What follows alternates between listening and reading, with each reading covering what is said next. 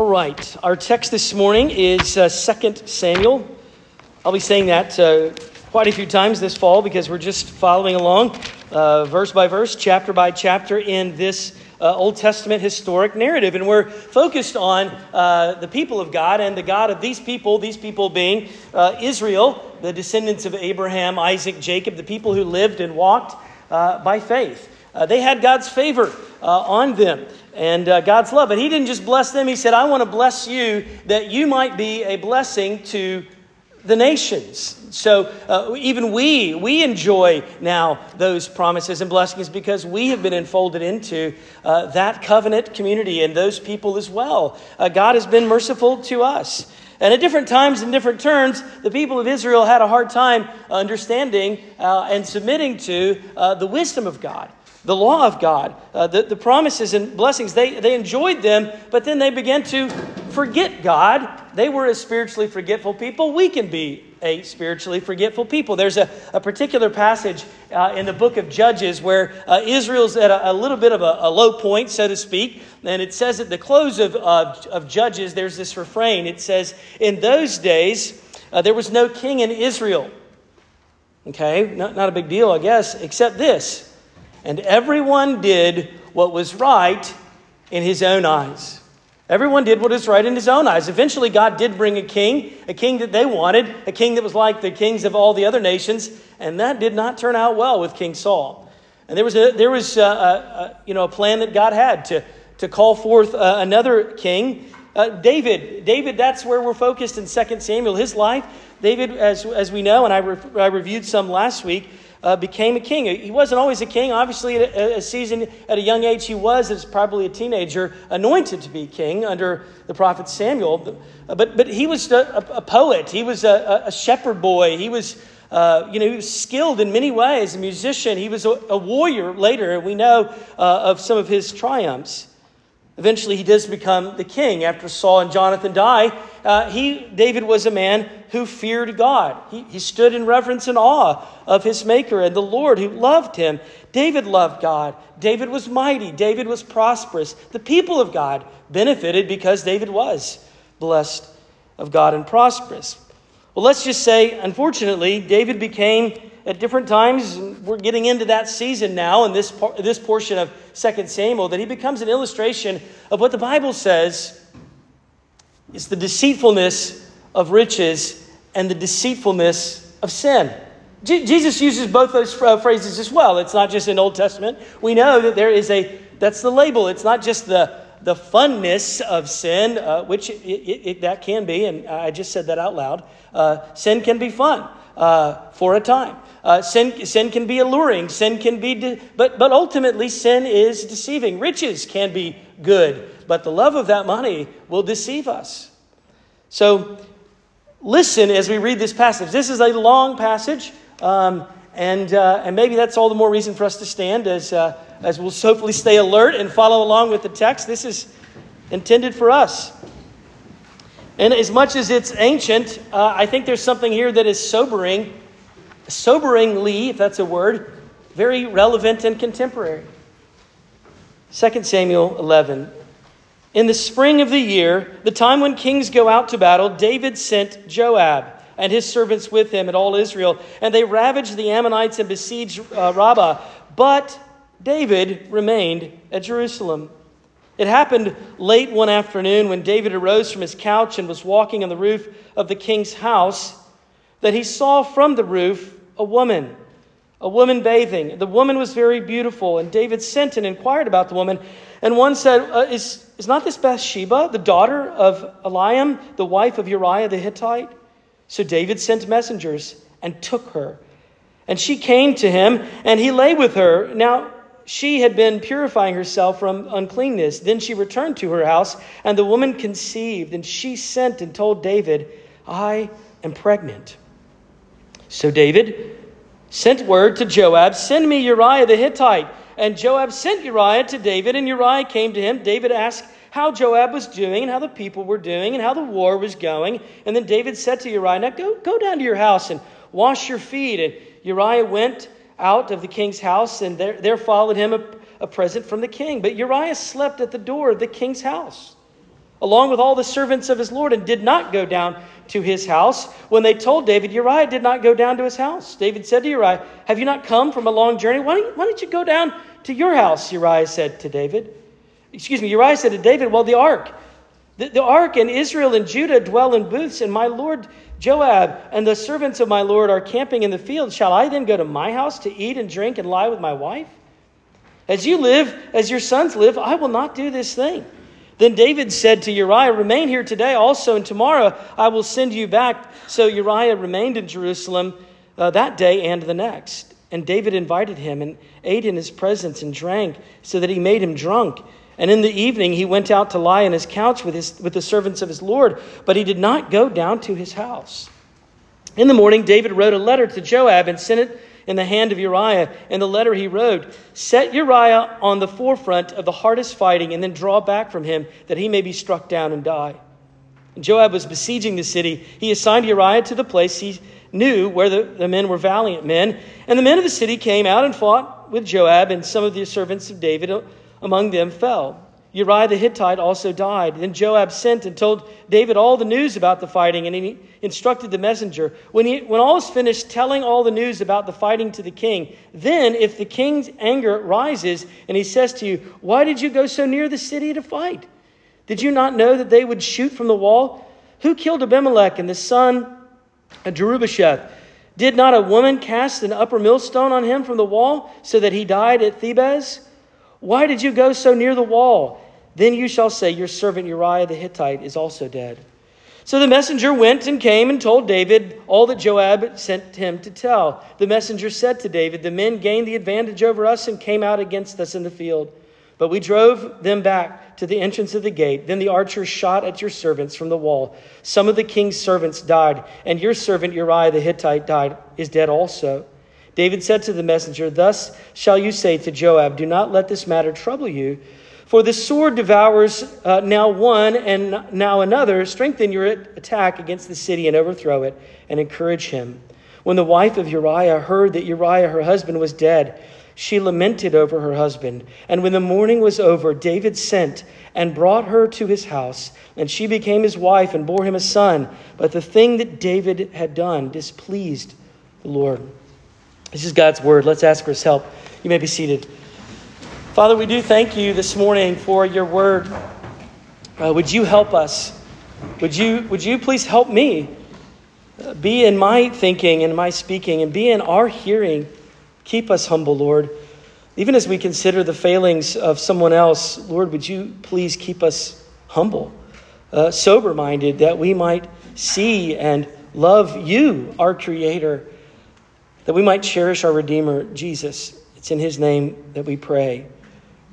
Amen. Young people, I, I know there used to be a day. It's hard for you to imagine that there was a day that uh, we didn't always have a camera on our, uh, on our person, that we, we weren't able to just say, I, we, we actually used to say, I wish that I had gotten that on camera, right? And instead, now the question is, who got that on camera, right? And, and things transpire. And, and you know how the, the electricity rises up and there's things going on? People whip out their phone. I've spent a lot of time over the years, and then that can happen, by the way. It can happen in the schoolyard, on the sports field, it can happen uh, on the dock. I, I've spent a lot of time around the water and boats over the years. One of the reasons I was glad to move when God called us to New England. Uh, we, I've spent a lot of time around the water. I've also spent a lot of time watching people do stuff around the water, and they say things like this it's the proverbial famous last words I think this will hold me no problem. I, have done this a thousand times, and, and, and you can too. Just, just do it, it'll be great. I, hey, watch this. There's the, oh, of course, there's always the, hey, watch this, hold my beer. Uh, there's a lot of people who do things, jumping off of things, and some of them have some liquid courage in them. Everyone at that point is getting out their phone to film it. I'm usually the guy that does not get out his phone. I just start thinking to myself, this is not going to end well. I start surveying the scene.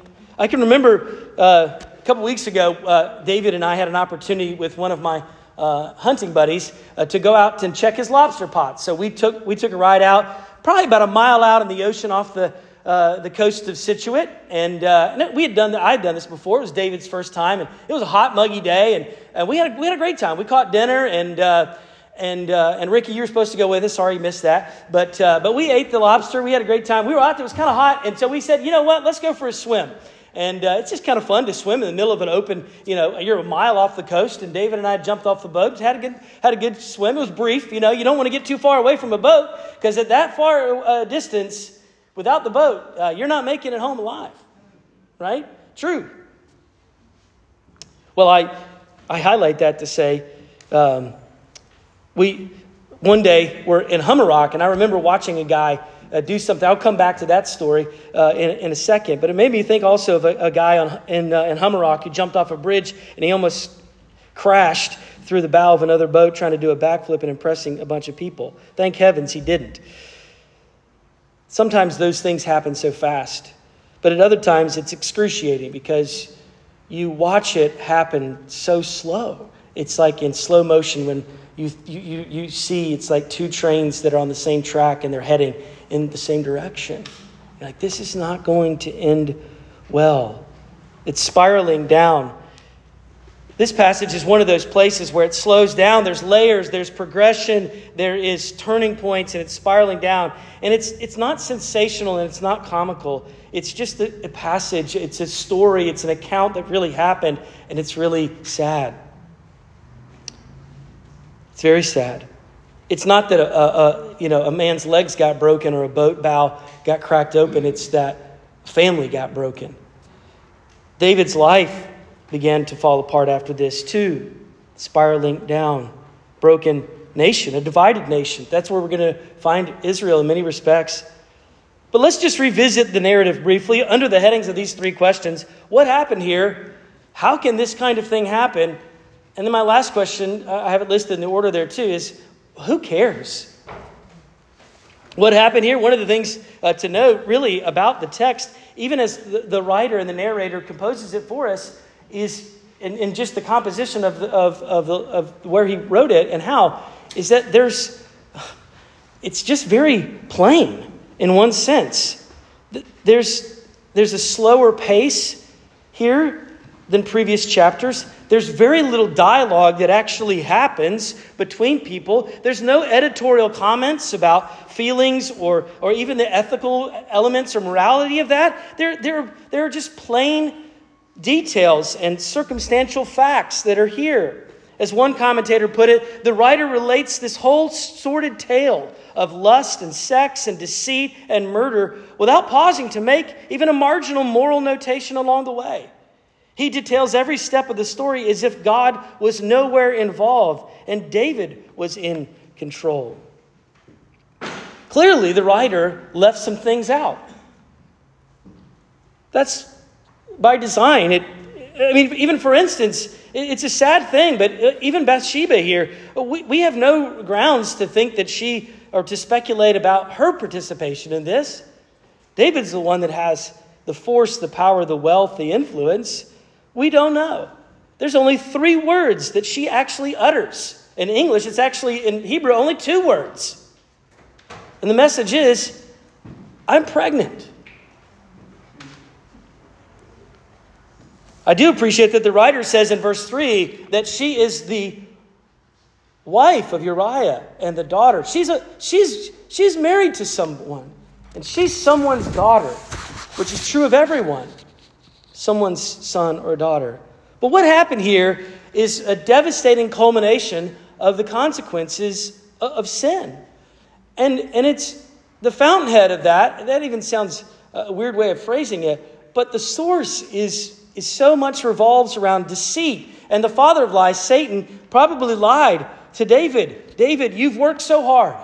David, you, you have labored so much, done so much for your country and for the Lord. Everything has been uphill. You deserve some R&R. You deserve, David, an opportunity to celebrate your victories. You deserve a break, some rest, maybe even some pleasure.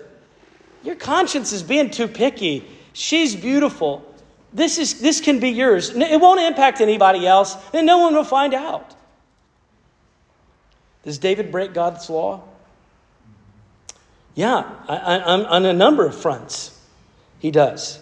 A few of them. Uh, he's coveting, he's stealing, he's obviously committing adultery. He's not naive to these things. But I'll tell you, there's one commandment that he will not, under any circumstance, break. And that's the 11th commandment. Don't you all know the 11th commandment? Thou shalt not get caught. Right? I mean, that's, that's, that's the foundation of my innocence. I, I didn't get caught. I will not get caught. So he hatches a plan. And, and unfortunately, it has a, a, a backup plan, and a, there's, a, there's a plan A, and a plan B, and a plan C. And so what happened here? It almost feels like the, you know, this is, this is like, you know, this is like the Sopranos or something. This is bad, to state the obvious. Plan A was to arrange for Bathsheba's husband to come home and for him to enjoy some rest and some refreshment with his wife. Verse 8, what does he say to him? You go home. Uh, you, by all means, please. Let me, I'm insisting. I'm the king. Obey me. You need to go home. You need to have supper and a shower and that, that other thing that starts with S. And um, that's, that's yours. Go, enjoy. But it backfires. Why does it backfire that plan A? Uh, because of some of the, well, one of the many ironies that's actually in this text, and that is Uriah is a good man. Uh, uh my men are out at field. My, my men, my men don't have the privilege to do that. I, I don't want to take that. No, that, that's not noble. He's showing good character, and, and really, it's like it's a, it's, it's a contrast that I think the writer would have us so clearly see. That David's duplicity is contrasted with the integrity of this man who is a Gentile.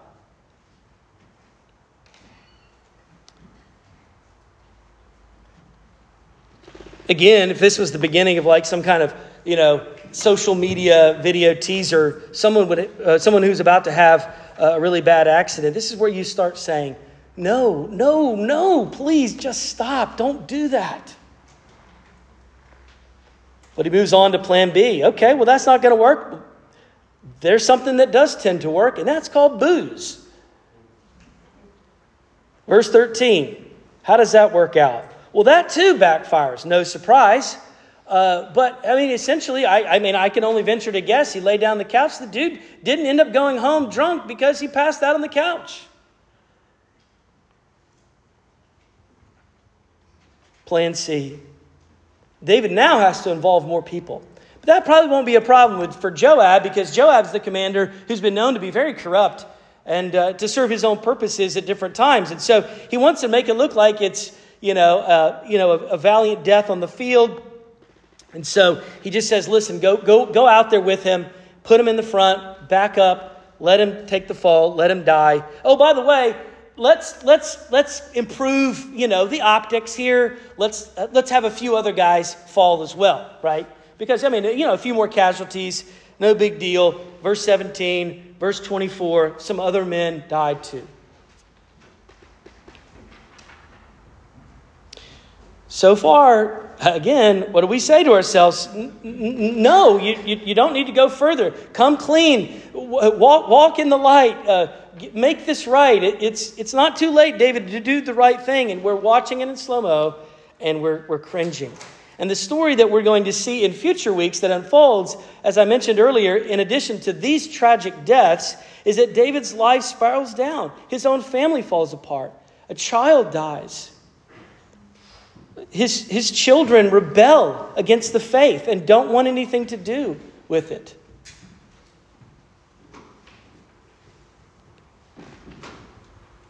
Not all suffering in life, I've said this before, it's very much worth repeating.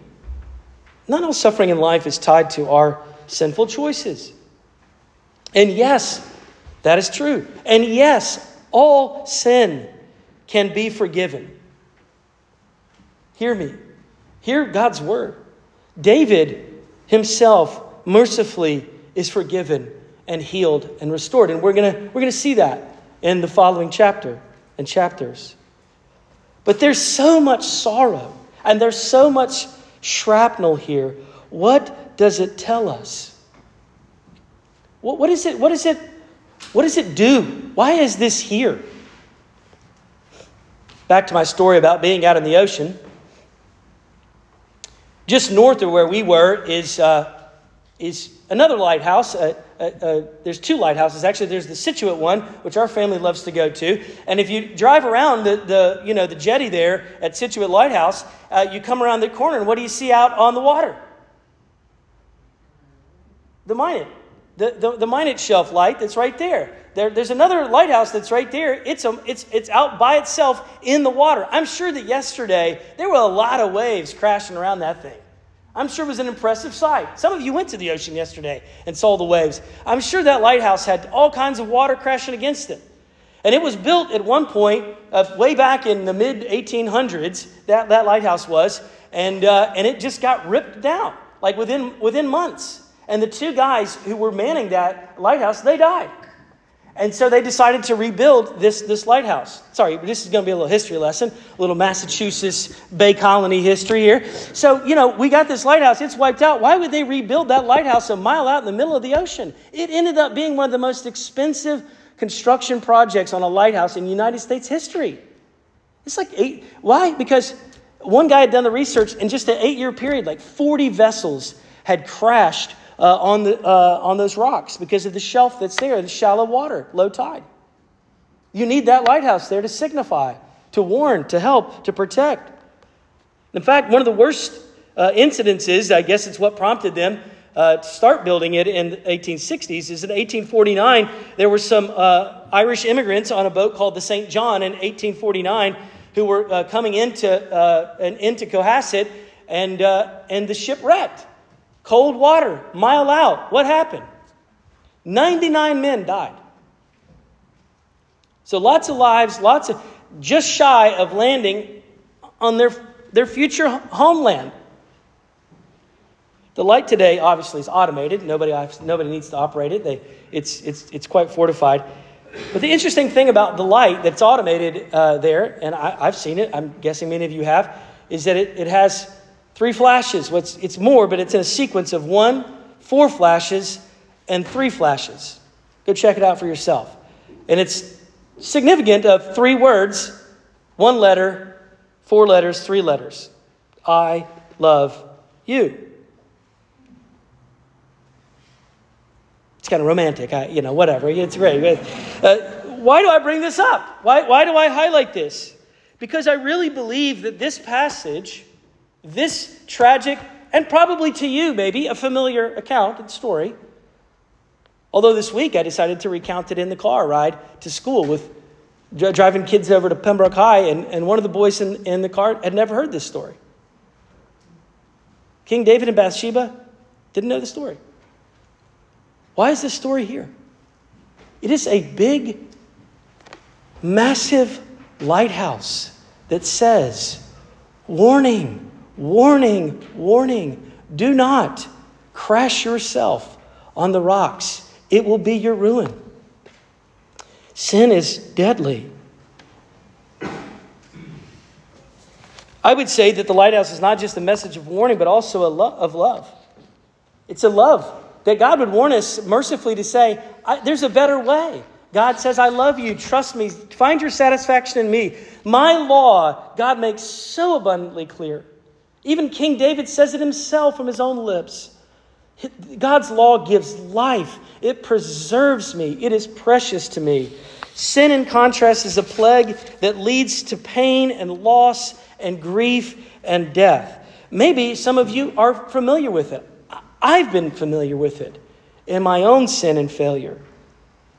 You entertain patterns of and habits of sin.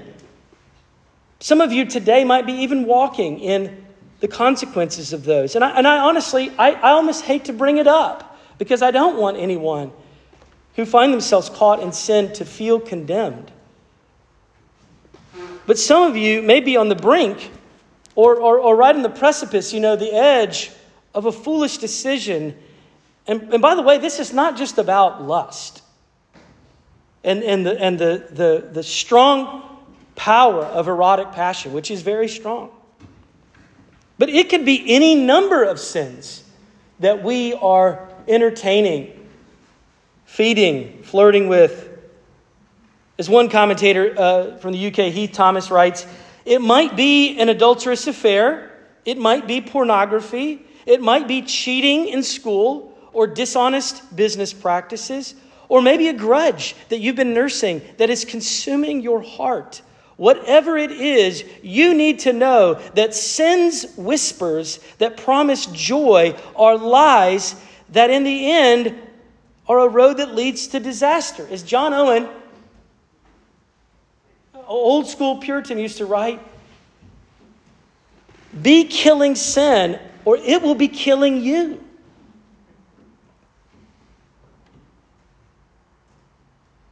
First Corinthians, but if it is, but if but if it is sexual sin, 1 Corinthians 6:18 says, "Flee sexual immorality of all forms. Flee, run. Don't don't linger, don't look, don't second look, don't flee, run. Don't justify. And when you do, don't just say, "Oh, I'm going to run from that, run from that, run from that, run from that, run from that." I'm not going to think about that. I'm not going to go there. Well, if you spend your whole day saying, I'm not going to think about sin, I'm not going to think about sin, I'm not going to think about sin, what are you thinking about? So I'm telling you, and I'm telling me, even I say this, we have to run from something and we have to run to something. We need to run to the goodness of God. We need to run to the gifts that God has given and enjoy them to the glory of God. And in this case, it could have been, it should have been, it, it should have been David's own wife. If you doubt that that's worth doing, I'm not talking about just running towards the gifts, I'm talking about running toward the gift giver. That it's too bad, it's too much. He can't forgive me. It's, it's, it's, it's too bad. Well, that might be true of people in your life, but it's not true of God. And if you doubt that, I encourage you to go read Luke 15 because there are three parables there lost sheep, lost coin, and a lost son. And the lost son is a prodigal, and he, he squanders it all away, and he, he, he obeys all of his desires. He feels something, he craves something, he just feeds it, and he goes after it. And then he's empty, and he's broken, and he's, he's, he's sorrowful. Tim Keller says it so well. I was in a class listening to him preach. He said, Brothers, uh, and sisters, if you break God's law, it will break you. But the grace of the law of God is that it, it, it points us to the message of the prodigal son, which is come home and the father is ready with open arms to forgive, to restore. More could be said, but in the interest of time, let's move on to this second thing. How can this happen? I mean, I'm sure there are people in the nation of Israel that were, were, were bewildered and puzzled when they learned of this, and of course they did. Uh, you know, this is very public. Yes, the opening verse is obviously an indicator of how this happened. What does the opening verse say? All the other kings were at war, and David was where? In Jerusalem. He was, maybe it was okay that he sent Joab out, but his mindset's not there. He, he is not focused on the battle. He's, uh, he's relaxing. David is disengaged from the mission and his mind is in the wrong place. You say, How could this happen? Well, David let his guard down. David, David fell asleep. Where do you fall asleep? Do you fall asleep, uh, you know, uh, uh in, in freezing cold rain? Do you fall asleep on a boat that's, you know, rocking up and down in the middle of the water? Or do you fall asleep in a warm hammock? Some of you are like, I just want to find a good place. I, I have a hard time sleeping in general.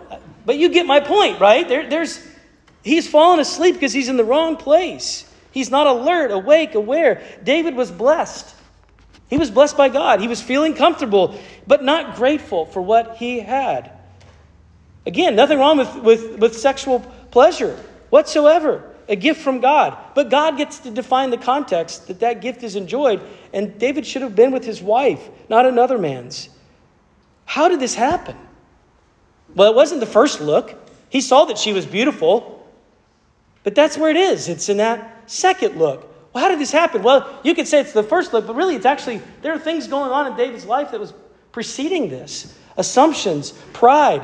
Uh, there, there, there was already, he was already playing around and messing with this whole realm of, of, of, of his, his flesh and women. As I mentioned earlier, the fountainhead of this was deceit, the father of lies, the enemy, Satan. Every sin, though, just to be very clear, is an inside job. Let me say that again. Every sin is an inside job. And so we can't go and say, like Tom Sawyer, uh, you know, uh, Aunt Polly, the devil made me do it.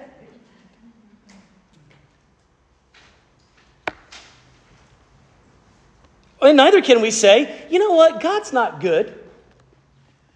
I, I had no other choice. I've got my needs, I've got my struggles. I needed a coping mechanism. I had no other choice. I took matters into my own hands and my own needs, and, and, and it's going to be okay. What unfolds here is a trajectory of tragedy. And it's illustrated, it's an, excuse me, it is an illustration of what we read in the New Testament in James chapter 1. Blessed is the man, this is James 1, verse 12. Blessed is the man who remains steadfast under trial. And, and I might add to that, who remains steadfast under blessing, which is not what David was able to do here. Okay? Does that make sense? So, blessed is the man who's steadfast under trial, for when he has stood the test, he will receive the crown of life, which God has promised to those who love him. Let no one say when he is tempted, I'm being tempted by God. For God cannot tempt with evil, and he himself tempts no one. But each person is tempted. And get this hear the progression, hear, hear the anatomy of sin. Each person is tempted when he is lured and enticed by his own desire then desire, when it is conceived, gives birth to sin, and when sin is fully grown, it brings forth death. Do not be deceived, my beloved brothers. This can happen. This can happen to, to normal people. Everyday people. Sure, David was powerful, persuasive, handsome, you know, warrior, poet, whatever. This happens to the nerdy people. Okay?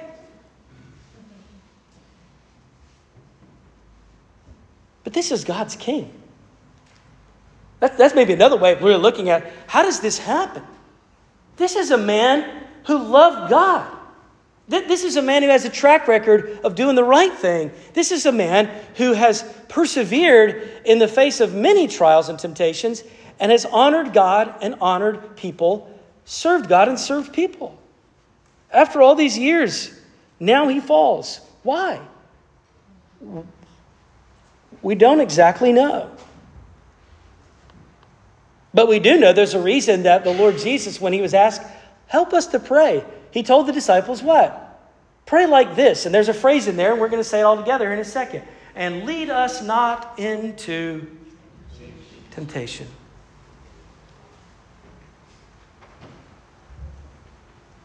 Many years ago, when I was in my 20s, I, I remember uh, I befriended a, a guy named uh, Oki.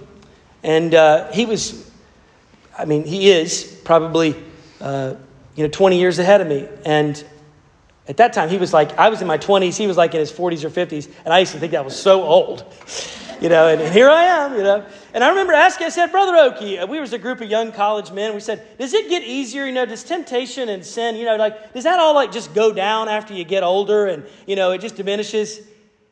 And he, he said, no. And, and, uh, and some of you gray haired people are saying no, and, and uh, I'm with you. And I, and, I, and I remember kind of being a little bit discouraged. Well, I talked to Oki this week on the phone. He's down in South Carolina, and we were talking over this text. In fact, he's, he had some great insights and, and wisdom as we just reflected on this in life, in our own personal struggles.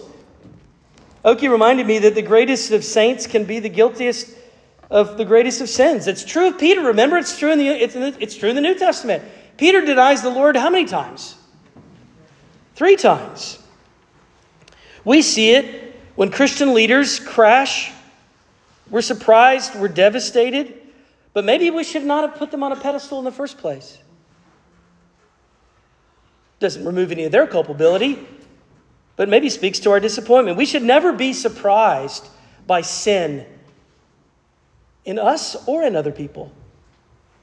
I don't mean that in a judgmental way at all. We, we should be looking away from ourselves, not at others or ourselves.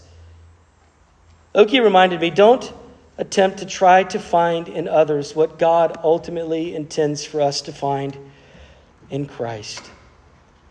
We, we, see, we see failure like this, and we should be reminding ourselves of the frailty of our humanity and our utter dependence upon God.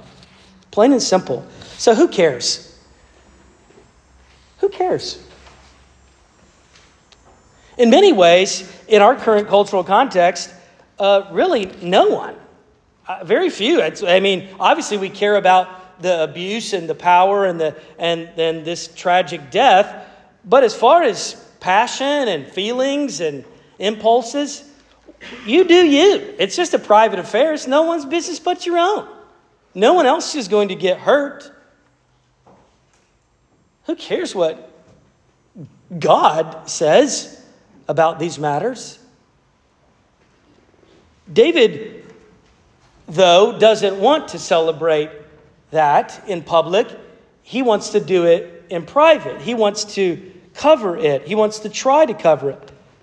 And he even thinks, I'm sure, at some point, okay, whew, we got plan C executed. This is all going to work out.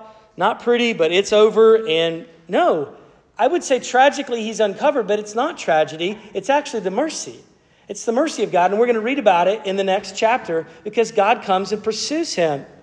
But also, there's another tragic irony here, and it's in verse 4 because it says that Bathsheba, before she goes back to her house, it makes reference to the fact that she goes and she cleanses herself. And this is a reference to Old Testament ceremonial law, and she goes through the external rituals. So, that's a religious person's approach to it, right? And that's just the, it's an illustration of how moralism and legalism d- does not work. It will fool you, in fact, into thinking that when Bathsheba does this, you know, external washing, hey, we're, you know, we're okay, right? Well, this will compensate, this will offset things. And the legalist will say things like, hey, you know, I'm going to cover this up hey, you know, what I do, sometimes you think about it this way hey, you know, what I do on Saturday night, it can be remedied or rectified with some religious duties on Sunday morning. God, God doesn't care. I'll clean this up. I, I, will get it all even. I mean, really, who, who, who cares? Well, back to my uh, original comment about the narrator and the writer does not include a whole lot of details. There's no commentary. Well, technically, verse 1, David wasn't at war like the other kings. But really, the commentary here is so clear. The one phrase, just one little takeaway that is included in verse 27 of the text. So look at it, if you would, at the very, very close, the latter part of verse 27. But the thing that David had done displeased the Lord. So, God, throughout this passage, is silent, but it does not mean that he is absent. God does care, and he will bring truth to light and justice to bear. And in the next chapter, as I said, God will pursue. Even God will make his wrath known, and the irony will be it will come out of David's own mouth. Read for yourself. But God, thanks be to God, He doesn't just sweep David away and crush him. And, he He's merciful to David, but not for the sake of, of honoring David, but for God to show off God's mercy, God's compassion, and God's immense ability to change people, to change minds, to change hearts. That is our hope. Folks, our hope is not in ourselves or other people. I, have heard Grace Furniture say this a ton of times.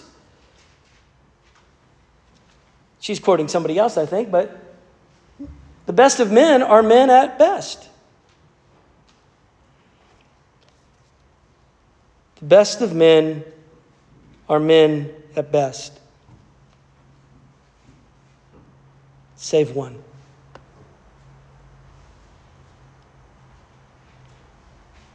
Our, our hope is not in our, our, our willpower or, or craftiness or the, the, the clever ways that we justify or cover or, or compensate or work this all out. It, it, it's not in people, That, the people that, that deeply disappoint us. Our, our hope is in the one. The one who, as Hebrews so clearly says, endured every temptation that we have. Hebrews 4 says, For we do not have a high priest, speaking of Jesus, who is unable to sympathize with our weaknesses, but one who is in every respect has been tempted as we are, and yet without sin. Let us then with confidence draw near to the throne of grace, that we may receive mercy and find grace to help in our time of need. What we need is help, so we're going to pray, and then we're going to come to this table to find strength, to remember. Pray with me. Father, we do look to you and ask that you would be glorified in us, through us, by the working of your, your, your power. Lord, I pray that you would afflict the comfortable and comfort the afflicted.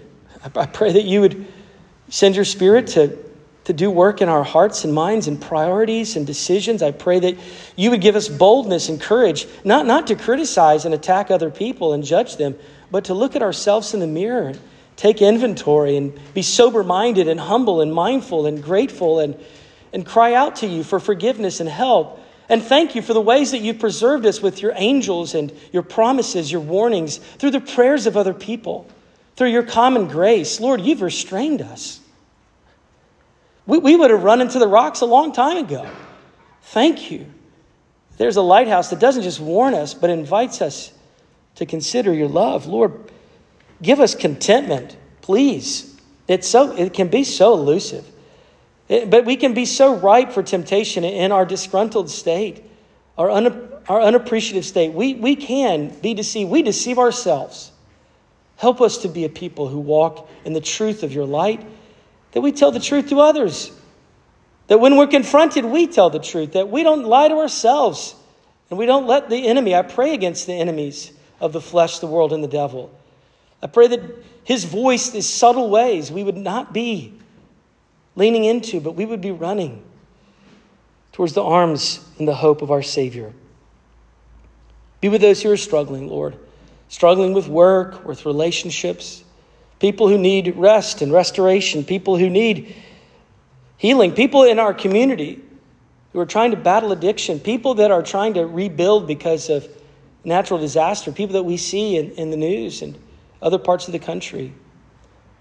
Lord, we pray again today for the persecuted church, people in other countries and places that have to bear up under the weight of, of, of great intensity. People are meeting in house churches this very day and other parts of the world for fear.